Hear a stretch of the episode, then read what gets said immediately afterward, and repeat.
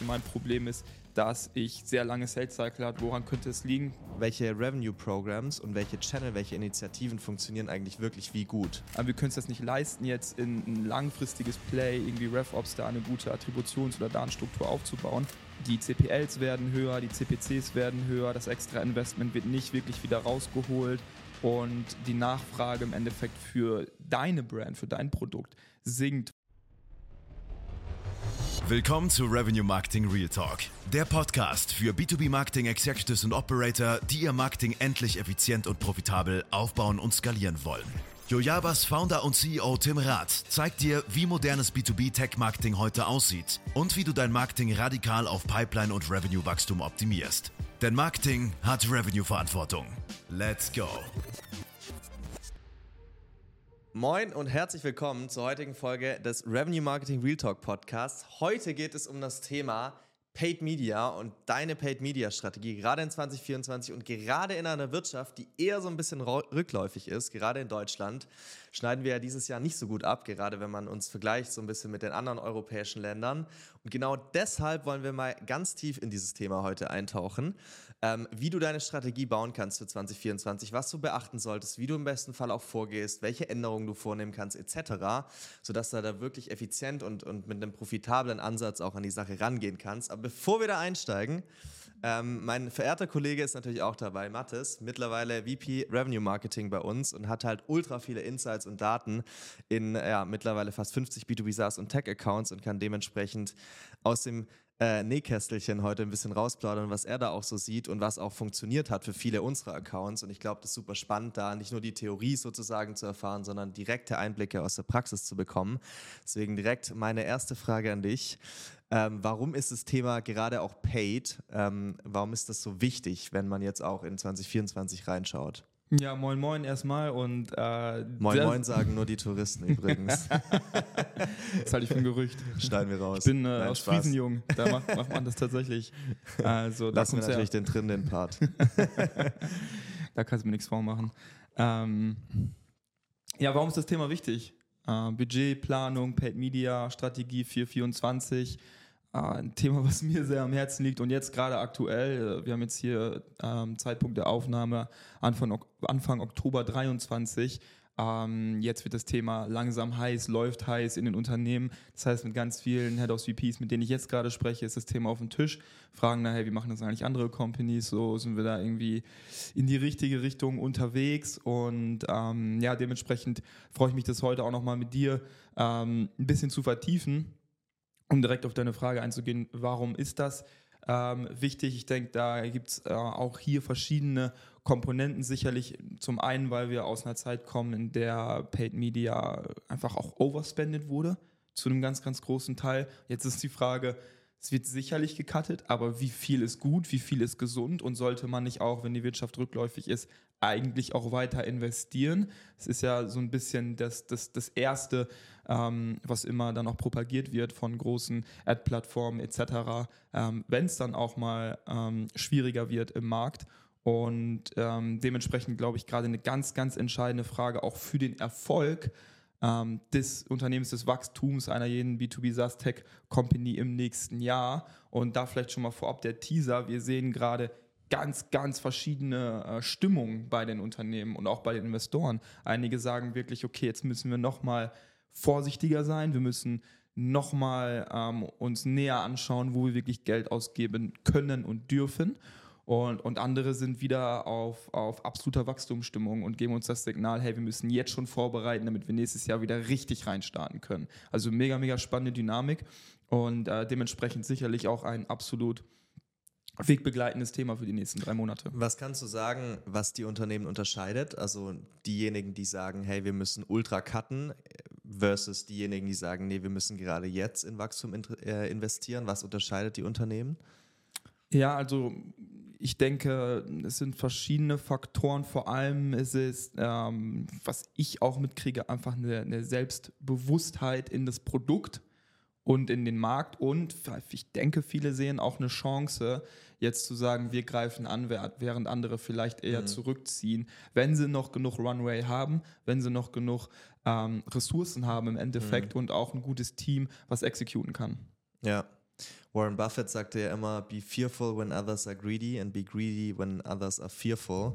und ich glaube, dieses Zitat trifft mehr denn je auf die aktuelle Situation auch zu ähm, und zeigt auch so ein bisschen, ne, welche Leute halt auch wie denken, gerade auch, wie dann auch gehandelt wird im Unternehmen.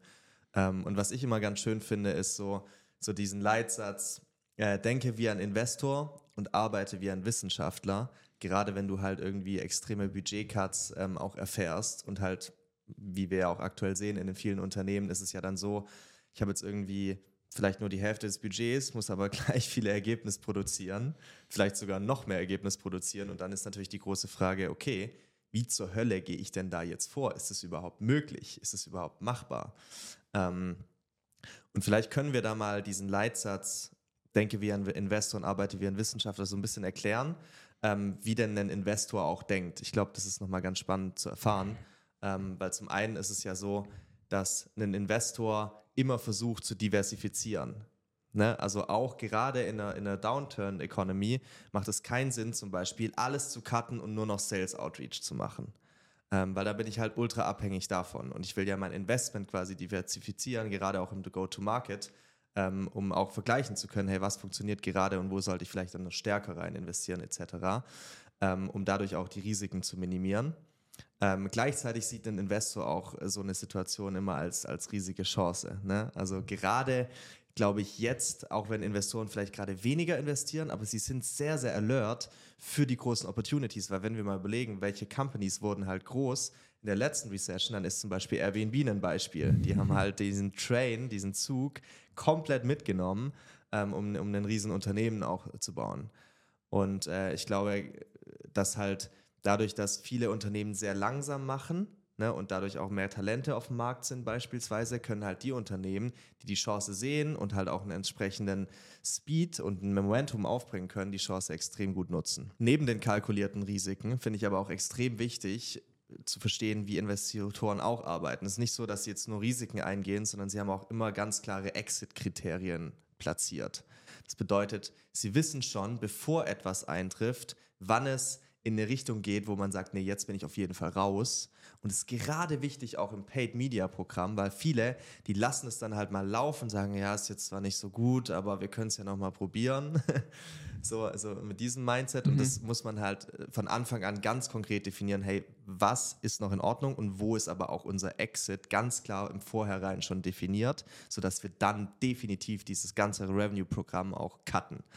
Ähm, und ich glaube, das zeigt auch so ein bisschen, wie wenig emotional Investoren agieren, ne? wenn sie halt mhm. schon im Vorfeld diese Dinge definiert haben. Die reagieren nicht emotional auf irgendwelche Fluktuierungen, sondern die haben eben ganz konkrete Strukturen platziert, Methodologien auch, wie sie vorgehen, sollte etwas passieren und können dadurch eben weniger emotional auch affected werden. Was ich oft bei Marketers sehe, auch bei Marketing-Entscheider und Executives tatsächlich, ist, dass sie trotzdem sehr emotional auf, auf Dinge reagieren. Also wenn jetzt irgendwelche großen News auf einmal in irgendeiner Zeitung stehen, ne, ähm, keine Ahnung, was auch immer es ist, dass sie dann direkt irgendwie handeln. Ne, nur weil sie sich gerade emotional irgendwie getroffen fühlen oder irgendwas anderes eben passiert ist.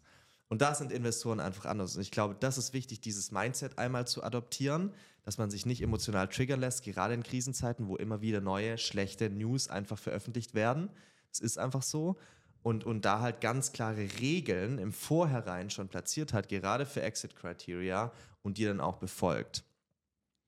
Ähm, das ist wichtig, wie, wie man Investor denkt. Jetzt gehen wir in die Umsetzung, ne, ins Arbeiten, in, in, in die Execution, ins Operative da wie ein Wissenschaftler vorzugehen. Ähm, wie geht man wie ein Wissenschaftler vor? Ja, also ich denke, was ganz, ganz wichtig ist, ist natürlich da ähm, präzise erstmal zu messen. Und ich glaube auch, dass das ein Grund ist, du hast es gerade angesprochen, warum Executives oder allgemein Marketing-Leader dann teilweise auch emotional handeln. Und ich sehe es, ich meine es auch in, bei Investoren ähm, zu sehen von den Ansagen, äh, die sie machen teilweise, ist halt, auch oft einfach eine fehlende Grundlage der Daten. Also was bleibt dir denn noch anderes übrig, mhm. als dann das zu nehmen, was du von außen gefüttert kriegst an Informationen wie Markt geht runter. Wenn du selber nicht die Daten, die Strukturen aufgebaut hast, um nachzuweisen, dass ähm, gewisse Programme vielleicht ROI positiv sind, gut funktionieren und das ganze Paid Media Game eher so ein, so ein, so ein, so ein wie sich wie, wie, so ein Glücksspiel anfühlt oder so ein Guessing Game, mhm. dann hast du halt ein Problem und dann musst du halt auch emotional handeln, beziehungsweise hast nicht die, die Datengrundlage, um auch ja, mit der Rationalität dann eben vorzugehen. Und das spiegelt den, den Wissenschaftlern dann, glaube ich, wieder auch, der natürlich klare Messungen vornimmt, aber auch die Messgeräte immer weiter schärft und dann im Endeffekt ganz klar entscheiden kann, was funktioniert, wo muss ich fokussieren, was funktioniert auch nicht, was muss ich trimmen.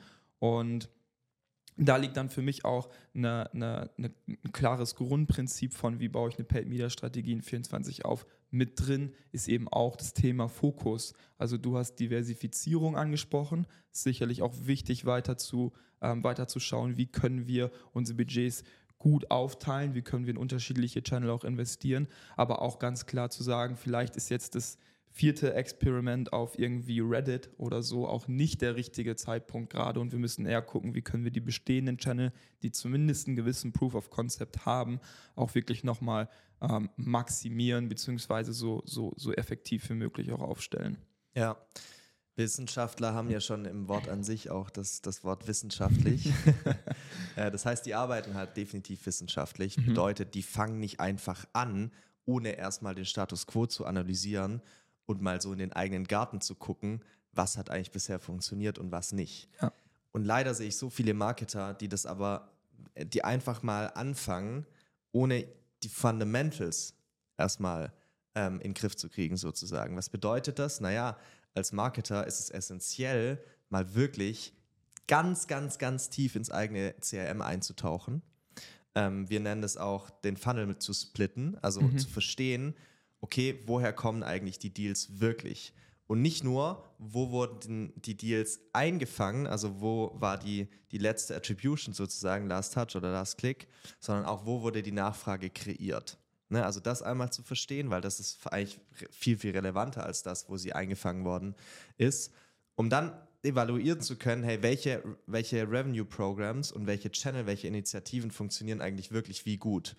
Und was habe ich da für einen CAC zu LTV-Ratio, auch am Ende des Tages, um dann das Ganze bewerten zu können, wo es mehr Sinn macht, Budget reinzustecken und wo nicht, weil dann kann ich natürlich direkt sagen, okay, die schlechtesten 30% performanten Channel, die cutte ich direkt.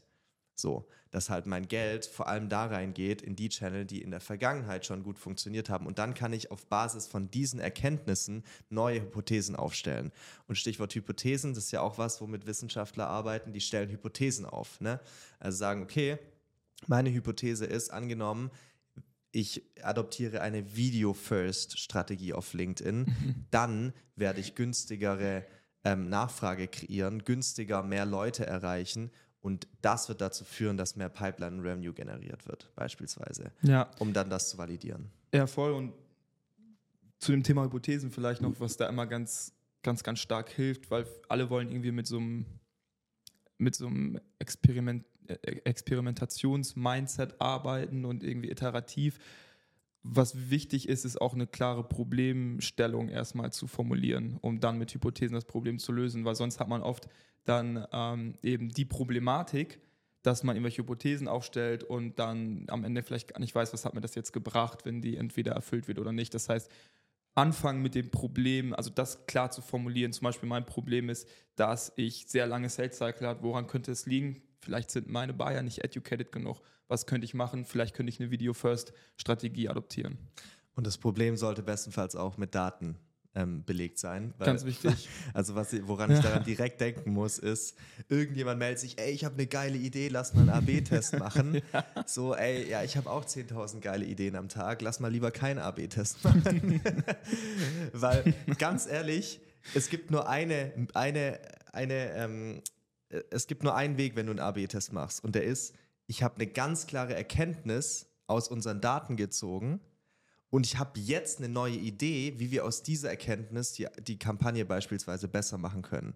Oder die Erkenntnis ist, dass unsere Cost per Leads im Demand Capture Bereich viel zu hoch ist. Ähm, lass uns mal irgendwie ein komplett neues Angebot bauen, weil das vielleicht auf mehr Resonanz stößt, sodass wir für einen geringeren Preis diese Leads capturen können am Ende des Tages. Ähm, und, und deswegen da einfach wirklich wissenschaftlich vorzugehen und nicht so ja, hier, wer hat eine coole Idee, lass mal testen. Mhm. Ähm, gerade in so Zeiten, wo man sich nicht diese ganzen Tests einfach leisten kann, ist es halt nochmal wichtiger, wirklich nur auf Erkenntnissen und auf wissenschaftlichen äh, Thesen auch, auch aufzubauen, finde Ja. ich. Das heißt, wir haben jetzt gut eingefangen, denke ich, wie wichtig das Thema Datengrundlage, ähm, strukturiertes Reporting auch ist für zum einen das wissenschaftliche Arbeiten, was von uns allen jetzt gerade verlangt wird, und zum anderen aber auch, um eben ganz klar zu wissen, wie baue ich meine Paid-Media-Strategie für 24 auf, wo investiere ich Zeit drin, wo setze ich den Fokus im Endeffekt, was uns so ein bisschen, und da möchte ich noch ganz kurz drauf eingehen, zu einem weiteren Problem, zu einem initialen Problem fast führt, ist, ähm, viele Unternehmen haben das eben gar nicht zur Verfügung. Das heißt, die haben in den letzten Jahren geschlafen, äh, ein gutes RevOps-Fundament aufzubauen. Es ist aber auch einfach Talent ist rar in dem Bereich. Es ist auch nicht einfach, das Ganze ähm, eben von Scratch äh, in in, ins Leben zu rufen, weil sehr viele unterschiedliche ähm, Businessbereiche auch damit eben so stark verbunden sind und aligned werden müssen. Ähm, und dennoch so, so wichtig, weil alle haben auf die Bottomline geguckt, RevOps wird nicht vernünftig aufgebaut und was, das führt jetzt dazu, dass selbst wenn du jetzt die Report Reports baust, die du brauchst, um deine Entscheidung zu treffen, hast du gar nicht, das, das, ähm, hast du gar nicht die notwendigen Daten rückläufig im CRM. Das heißt, die beste Option, die viele Unternehmen gerade haben, leider, ist ab jetzt eine gute Datengrundlage zu schaffen, damit sie in einem Jahr oder in eineinhalb Jahren dann richtig, richtig gute Entscheidungen treffen können auf eben den von dir auch gerade genannten Metriken zum Beispiel pro Channel. Und viele sind da jetzt auch gerade, merke ich, ähm, super, super vorsichtig mit, weil sie sagen, hey, wir brauchen noch unser ganzes Budget gerade dann wenigstens für den Spend, wenigstens für Paid Media. Aber wir können es das nicht leisten, jetzt in ein langfristiges Play, irgendwie RevOps da eine gute Attributions- oder Datenstruktur aufzubauen. Äh, Und da sage ich, das ist falsch, weil dann hast du in eineinhalb Jahren genau das gleiche Problem und spätestens, wenn es dann nochmal eine harte Zeit wird und nicht wieder nur auf die Bottomline geguckt wird, was überhaupt fraglich ist, ob wir da überhaupt nochmal wieder hinkommen, ähm, stehst du ja vor genau der gleichen Herausforderung. Deswegen jetzt ist wirklich die Zeit, auch da nachzurüsten und ganz klar ähm, das Thema zu attackieren, was übrigens auch die ganze interne Kommunikation, die ganze Rechtfertigung deiner Strategie um so viel leichter macht. Also da kann man sich wirklich Stunden an Slide Decks für sparen, wenn man die Daten einfach klar im CRM hat. Ja. Also ich meine, dieses ganze Thema äh, wurde vor zwei, drei Jahren einfach komplett ähm, hinten angestellt, Revenue Operations.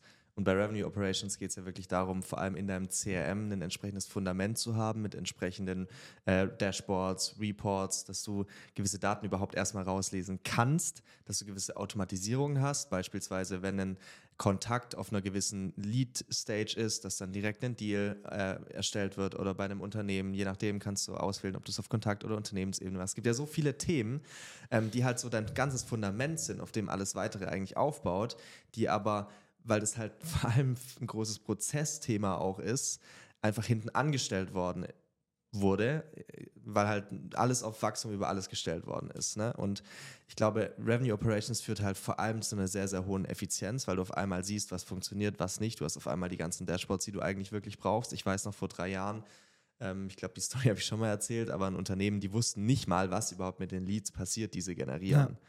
So, und es, es war nicht, es war kein Einzelfall, sondern es gab es ganz oft, weil die halt so viele Millionen eingesammelt haben und die Investoren natürlich mit einem Hammer dahinter standen, meinten, ihr müsst jetzt wachsen um so und so viel Prozent, 300 Prozent pro Jahr, whatever. Und ähm, das jetzt halt ein anderes Thema ist. Deswegen Revenue Operations ultra relevant. Unser neues Revenue Operations Department wird ja auch förmlich eingerannt gerade, weil einfach dieses Thema so kritisch ist und fast kein Unternehmen das wirklich so aufgesetzt hat, dass es quasi auf dem Level ist, wie auch das Unternehmen auf einem Level ist. Ähm, das ist super interessant. Okay, also wir haben, um nochmal zu wiederholen, einen, einen, einen Mindset, das wir adoptieren sollten, wie ein Investor denken und wie ein Wissenschaftler arbeiten, ähm, dann ein entsprechendes Fundament zu bauen, weil mit dem Fundament und wenn es jetzt darum geht, okay, wie gehe ich mit Budget Cuts um, sollte ich natürlich erstmal identifizieren, wo eigentlich der Waldbrand ist in meinem Unternehmen sozusagen. Und mit Waldbrand meine ich ineffizientes Budget am Endeffekt. Also ne, wenn ich irgendwelche Kampagnen habe, die einfach nicht effizient ausgespielt werden, sondern wo quasi wie in dem Waldbrand eben Dinge verbrannt werden. Ähm, wie gehe ich da am besten vor, um das herauszufinden? Ja. Was hier ganz wichtig wird, ist mal einen längeren Zeitraum, gerade aktuell in, in der Zeit, in der äh, Fluktuation äh, entsteht, was die, was die Paid Media Budgets angeht, äh, längeren Zeitraum zu auditen in den Ad-Accounts auch einfach. Denn wir kommen aus einer Zeit, wo sicherlich auch viel overspendet wurde, also auch zu viel Geld einfach ausgegeben wurde auf ähm, sowohl Paid Social Plattformen wie LinkedIn, Meta, als aber auch ähm, Paid Search Plattformen wie Google und Bing. Und da einfach mal zu schauen, in dem Zeitraum, wo das Budget noch äh, reichhaltig war, wo waren da die Breakpoints, wo CPC, CPL auch wahnsinnig nach oben gegangen sind einfach. Da wirklich mal tief reinzugehen mit den ähm, entsprechenden Media-Buyern, mit den Performance-Marketern im Team und, und ganz genau zu schauen, wo war eigentlich ein, ein Punkt vom Budget her, wo es effizient lief, wo, wo die Kampagnen wirklich Spaß gemacht haben im Endeffekt in, in, Bezug auf die Resultate, die sie produziert haben. Oft ist dann nämlich der Punkt gekommen, wo man sagt, oh, jetzt drehen wir richtig auf und dann geht die Kurve wieder ein bisschen nach unten ähm, und du hast so ein bisschen Law of Diminishing Returns im Endeffekt gerade auf Google ganz, ganz stark. Das heißt, hier erstmal zu verstehen, in dem Markt, in dem man operiert, ähm, wo sind da diese Punkte, wo ist das Budget so aufgestellt, dass in der Vergangenheit schon gute Resultate produziert wurden und mit welchem Setup. Und ich denke, hier sollte man sich dann als Marketer ganz, ganz stark dafür einsetzen, auch an diesen Status wieder zurückzukommen, auch von der Budgetperspektive. Denn ja, es kann da sicherlich gecuttet werden und in vielen Unternehmen sehe ich auch, dass ein 20% Cut ungef ungefähr ähm, dem ganzen Paid Media ähm, Department im Endeffekt der Funktion gut tut. Aber trotzdem muss man vorsichtig sein, dass man sich nicht komplett einschränkt und wirklich auch wichtige Kampagnen ausschaltet, die am hinten raus dann wieder ähm, einiges an äh, auch Geschwindigkeit kosten, denn der Zeitpunkt wird kommen, in dem ähm, das Unternehmen auch wieder wachsen möchte und da muss man einfach gut für aufgestellt sein, denke ich. Das heißt, dieses Audit auch einen längeren Zeitraum wirklich mal anzuschauen, ähm, ist, denke ich, sehr, sehr wichtig und nicht einfach nur zu sagen, okay, wie viel spenden wir gerade, top-down, scheiße, wir müssen irgendwie 30% cutten und dann gucken, was wir damit machen. Klassischer Fall in ganz vielen Unternehmen. Sie gucken ins CRM rein, sehen irgendwie, ja, die meisten von unseren Deals, die, die kamen über Google rein. Wir haben jetzt nur noch halb so viel Budget, deswegen alle anderen Channel werden gecuttet, wir machen jetzt nur noch Google. Ja. Was passiert aber dann? Ja, genau, dann gibt es ein Overreporting auf Google, man shiftet das ganze ähm, Budget eben auf den Kanal und äh, merkt dann spätestens in wenigen Monaten, dass äh, der Kanal immer schlechter performt. Und es entsteht so eine, also die Mühle fängt an zu malen, ja, weil ähm, die CPLs werden höher, die CPCs werden höher, das extra Investment wird nicht wirklich wieder rausgeholt und die Nachfrage im Endeffekt für deine Brand, für dein Produkt sinkt, weil du es nicht mit anderen äh, Maßnahmen, zum Beispiel auf Paid Social, komplementierst. Das bedeutet längere Sales-Cycle, das bedeutet, du musst rabattieren ähm, in den, in den Sales-Prozessen, die du fährst. Und das heißt im Endeffekt auch, dass du natürlich einen höher, höheren Konkurrenzdruck hast, mehr verglichen wirst. So. Und wenn du das dann bemerkst und sich die Deals etc. alle viel mehr ziehen, dann ist es oft schon zu spät, dann zu sagen, hm, was müssen wir jetzt eigentlich machen, weil dann wieder zurück zu Paid Social zu verargumentieren intern wird noch schwerer, äh, weil alle sagen, jetzt müssen wir noch mal mehr auf Google drauf. Also das ist wie so eine Downward Spiral, kann man sich das wirklich vorstellen, ähm, in dem die Messbarkeit und die, der Optimierungsgrad von Google dann immer so als, als Messgrad genommen wird für die gesamte Paid ähm, Media-Strategie. Und deswegen, vielleicht auch nochmal zurück zum Audit, ist es eben wichtig, wichtiger Punkt, dass du den auch hier ansprichst, das gesamte Bild eben zu analysieren. Nicht nur, was hat auf Paid Search und welchem Setup gut funktioniert und was auf Paid Social, sondern was hat in Kombination miteinander, welches Gesamtbild hat, den besten, hat das beste Ergebnis erzeugt. So, so, so wichtig, dieser Punkt. Ähm, wir haben ja eine ganze Folge dazu auch aufgenommen, die heißt LinkedIn Ads sind nicht wie Google Ads. Genau. Gerne auch mal reinhören. Ja. Ich glaube, da sprechen wir irgendwie eine halbe Stunde nur über dieses Thema. Mhm. Und es ist so ein wichtiges Thema zu verstehen, weil die meisten halt beides irgendwie in einen Topf stecken. Aber du kannst die Channel nicht gleich, gleich bewerten und gleich betrachten. Das ist einfach, das eine ist Demand Creation, das andere ist Demand Capturing und äh, eine andere Welt am Ende des Tages. Ähm, und ja, leider cutten die meisten Unternehmen halt vor allem die Demand Creation Channel, wenn sie weniger Budget haben, was halt dann dazu führt, dass man sich eigentlich eine tickende Zeitbombe auf, aufbaut, weil dann auch die Demand Capture Channel zunehmend schlechter performen werden, ähm, weil ja weniger Nachfrage dann in diese Channel auch kommt. Ähm, und dann fragen sich Unternehmen ein paar Monate später, ja, scheiße, jetzt funktioniert dieser Kanal auch weniger, ja. weniger gut ähm, und wissen dann irgendwie gar nicht mehr, was machen. Und, und, und dann ist es eine wirklich brenzlige Situation. Ja, absolut. Und lass uns da gerne noch mal ein bisschen konkreter werden, ne, in Bezug jetzt auch auf ähm, Paid Media Budget, Verteilung auch, wie plant man das Ganze? Ähm, oft ist so eine Rule of Thumb eher so, so eine Daumenregel ähm, versuchen wir oder finden wir bei den meisten unserer Kunden ein gutes Verhältnis, wenn wir so bei 60 Prozent ähm, Demand Creation und 40 Prozent Demand Capture landen vom Budget. Das muss nicht für alle gleich sein. Also wenn du in einem Blue Ocean unterwegs bist, ist es sicherlich eine ganz andere Geschichte als in einem Red Ocean. Das ist auch klar. Ähm, und dennoch, trotz der ganzen Glorifizierung auch zu Recht von eben der Demand Creation, ähm, ist jetzt jetzt gerade sicherlich der Zeitpunkt, in dem man ganz klar auch im Markt bewerten muss, wie viel Demand Capturing können wir eigentlich betreiben. Also das schon zu maximieren, zu gucken, wie viel Budget können wir da effektiv ausgeben, können wir da effizient ausgeben und das dann auch wirklich allokieren. Das ist schon wichtig, weil das sind die Sachen, die dir im Endeffekt kurzfristige Returns auch gerade bringen. Nur darf man halt nicht dadurch die, die Demand Creation, also die Paid Social Strategie, zu sehr leiden lassen. Das ist, glaube ich, einfach wichtig zu betonen. Und selbst wenn man sich jetzt in einer Situation wiederfindet, in der man nur 30, 40 Prozent für Demand Creation hat, was wirklich, wirklich dann auch ähm, zu, zu verteidigen ist, dieses Budget, äh, gibt es auch auf den Plattformen wirklich ähm, taktische Änderungen, die man vornehmen kann um das Budget auch nochmal effizienter einzusetzen, als es jetzt gerade sicherlich getan wird. Zum einen ist das das ganze Thema, wie setze ich meine, also wie optimiere ich auf der Media Buying Seite, welche Campaign Objectives ähm, nutze ich, auf welche Ziele optimiere ich, welche Geburtsstrategien verwende ich. Auf der anderen Seite ist es aber auch, ähm, welche Ad-Formate benutze ich einfach. Also ähm, was möchte ich aus meinen Ad-Formaten eigentlich rauskriegen? Was ist eigentlich das Ziel meiner Strategie, wenn es also wirklich Demand Creation ist, welche Formate ähm, eignen sich dafür besser als vielleicht, und das nutzen die allermeisten, weil es eben auch leicht zugänglich ist, ähm, ganz normale Image-Ads. Also gibt's, kann ich vielleicht ähm, habe ich vielleicht einen günstigen oder einen effizienten Weg, Videos aufzunehmen und die zu distribuieren? Habe ich einen guten Weg, irgendwie ähm, meine Case Studies in einem PDF-Format aufzubereiten, die ich dann in, in Document-Ads irgendwie publishen kann? Da gibt es dann sehr viele Wege und auch da würde ich mit den Performance-Marketing sehr, sehr tief mal eintauchen, um zu gucken, wo können wir hier auch noch Kosteninform äh, Kosteneffizienz rausholen, gerade in Bezug auf ähm, Cost per Information im Endeffekt. Also wie kann ich möglichst viele werthaltige Informationen mit möglichst wenig Budget an meine Zielgruppe distribuieren, ohne jedes Mal, und das ist auf LinkedIn leider der Fall, ähm, 8, 9, 10 oder sogar 12, 13, 14 Euro für einen Klick auszugeben, nur für jemanden, der sich dann eine halbe Sekunde im Schnitt die Landingpage anguckt und direkt wieder bounced.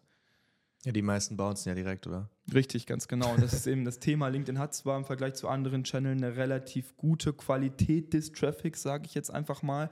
Nichtsdestotrotz ähm, steht das in dem, in dem Verhältnis zum CPC ähm, oft nicht gut da.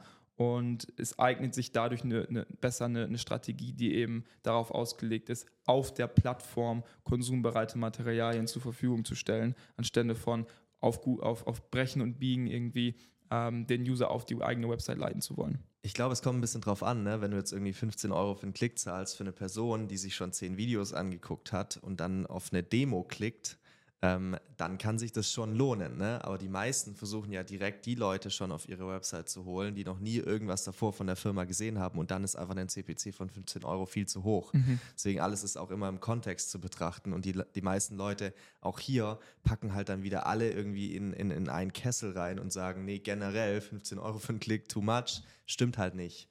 Ähm, und ich glaube, das ist super, super wichtig, aber wie du schon sagst, ähm, gerade Top-Funnel, also in, in, den ersten Touchpoints, wenn es darum geht, wirklich Nachfrage zu kreieren bei einer bestimmten Zielgruppe, macht es viel mehr Sinn, die Taktiken zu wählen, die auf der Plattform schon direkt zu konsumieren sind, gerade wie Videos. Ne? Ähm, ich meine, wir hier im Podcast als, als kleines Beispiel, wir haben jetzt hier eine Aufnahme von 30, 40 Minuten am Ende des Tages. Da haben wir dann drei, vier, fünf Snippets, die wir rausschneiden, die dann irgendwie so 30 bis 90 Sekunden gehen. Und die spielen wir nativ auf der Plattform auf LinkedIn aus.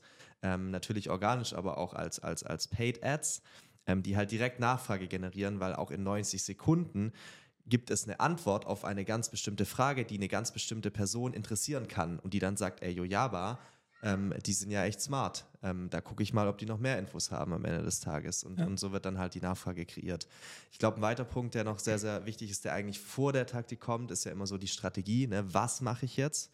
Ähm, und ich glaube, gerade wenn ich Budgetcuts habe und vielleicht am Anfang irgendwie fünf verschiedene Produkte von meinem Tech-Unternehmen vermarktet habe, macht es vielleicht Sinn zu überlegen, hey, wenn ich jetzt aber nur die Hälfte des Budgets habe, und aber weiterhin fünf Produkte vermarkte, dann führt es ja dazu, dass ich viel weniger Reichweite habe für das einzelne Produkt am Ende des Tages und viel weniger Menschen ähm, erreiche. Und ich glaube, als, als allgemeiner Grundsatz macht es schon Sinn, den Fokus zu haben. Also lieber weniger Produkte dann zu bespielen, aber die intensiv, sodass sich da auch überhaupt mal was bewegt.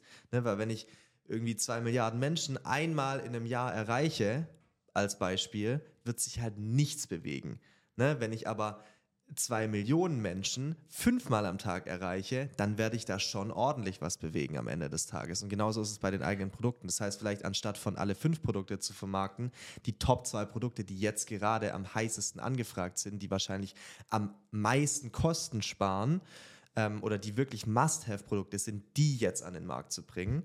Ähm, und genauso auch mit den, mit den Zielgruppen oder Branchen. Ne? Wenn ich irgendwie sechs relevante Branchen habe, dann frage ich mich, okay, für welche Branchen sind eigentlich meine Top zwei Produkte jetzt am relevantesten? Wo haben wir die besten Case Studies? Und dann dort da das meiste Budget rein zu, reinzufahren und reinzubewegen, anstatt auf alle Branchen zu verteilen, wo dann immer wieder einfach nicht genug Leute erreicht werden. Weil was ich erreichen will als, als, als Unternehmen ist eine eine, eine, eine sehr hohe Logo-Frequenz, also dass ich immer wieder mein Logo vor meiner Zielgruppe habe, aber eine geringe Ad-Frequenz, also die gleiche Ad soll ich jetzt nicht, sollte ich nicht unbedingt zehnmal am Tag an die gleiche Person ausspielen, weil dann hast du halt direkt eine Ad-Fatigue erreicht, aber eine Logo-Fatigue gibt es nicht. Das vergessen die meisten Leute. Die, die denken ja, nur weil es eine Ad-Fatigue gibt, gibt es auch eine Logo-Fatigue. Stimmt aber nicht. Weil wenn wir mal überlegen, wie oft sehen wir Coca-Cola, sind wir irgendwie jetzt genervt von Coca-Cola? I doubt it. ne? ähm, und, und, und, und ich glaube, das ist ein sehr, sehr wichtiger Grundsatz, eine hohe Logo-Frequenz, eine geringe Ad-Frequenz zu erreichen. Und das schaffe ich eben dadurch, indem ich weniger Branchen gleichzeitig bespiele, weniger Produkte gleichzeitig vermarkte und alles ein bisschen fokussierter angehe. Und um das überhaupt machen zu können, brauche ich das Fundament, um zu verstehen, okay, welche Zielgruppen haben den höchsten ACV, Ja. haben auch vielleicht die, die kürzesten Sales Cycle, die höchsten Winrates und aber auch die besten Ergebnisse, weil gerade in aktuellen Zeiten will ich ja keine Kunden gewinnen, die direkt wieder churnen, sondern die auch eine entsprechende Retention dann mitbringen. Ähm, und ich glaube, diese, diese, diese Dinge einfach im Hinterkopf zu behalten, ist so, so, so, so wichtig. Also gerade bei weniger Budget mehr Fokus ähm, einzubewahren. wir sehen ganz, ganz wenig Unternehmen, die auf dem Level operieren und diese Datenreife im Endeffekt haben. Und ich denke, es ist ganz, ganz wichtig, dass wenn die erreicht ist, das auch ähm, dann in eine Bottom-up-Budgetplanung führt, wo das halt stark berücksichtigt, wird oder zumindest sichergestellt wird, dass bei einer Top-Down-Planung auch ähm, diese Daten ganz klar mit einfließen, um dann zu schauen, wie groß ist eigentlich der ICP, den wir jetzt hier fokussieren wollen, der so wichtig für uns ist und ähm, wie groß ist die Zielgruppe genau auch auf den Paid-Social-Kanälen. Ähm, also wie viele Member sind da einfach drin, wie viele äh, Nutzer sind da einfach drin. Und dann, was wollen wir für eine Logo-Frequenz vielleicht von äh, 15 bis 20 haben, was wollen wir für eine Ad-Frequenz vielleicht zwischen, zwischen 3 und 7 haben. Das bedeutet, wie viel Budget brauchen wir auf den einzelnen Ads. Das heißt, man kann ganz gut kalkulieren dann auch, wie viel Bu- Budget brauchen wir. Und weniger sollte es auch nicht sein für den Paid-Social-Kanal, damit man da eine hohe Effizienz hat und auch richtig, richtig Durchschlagskraft.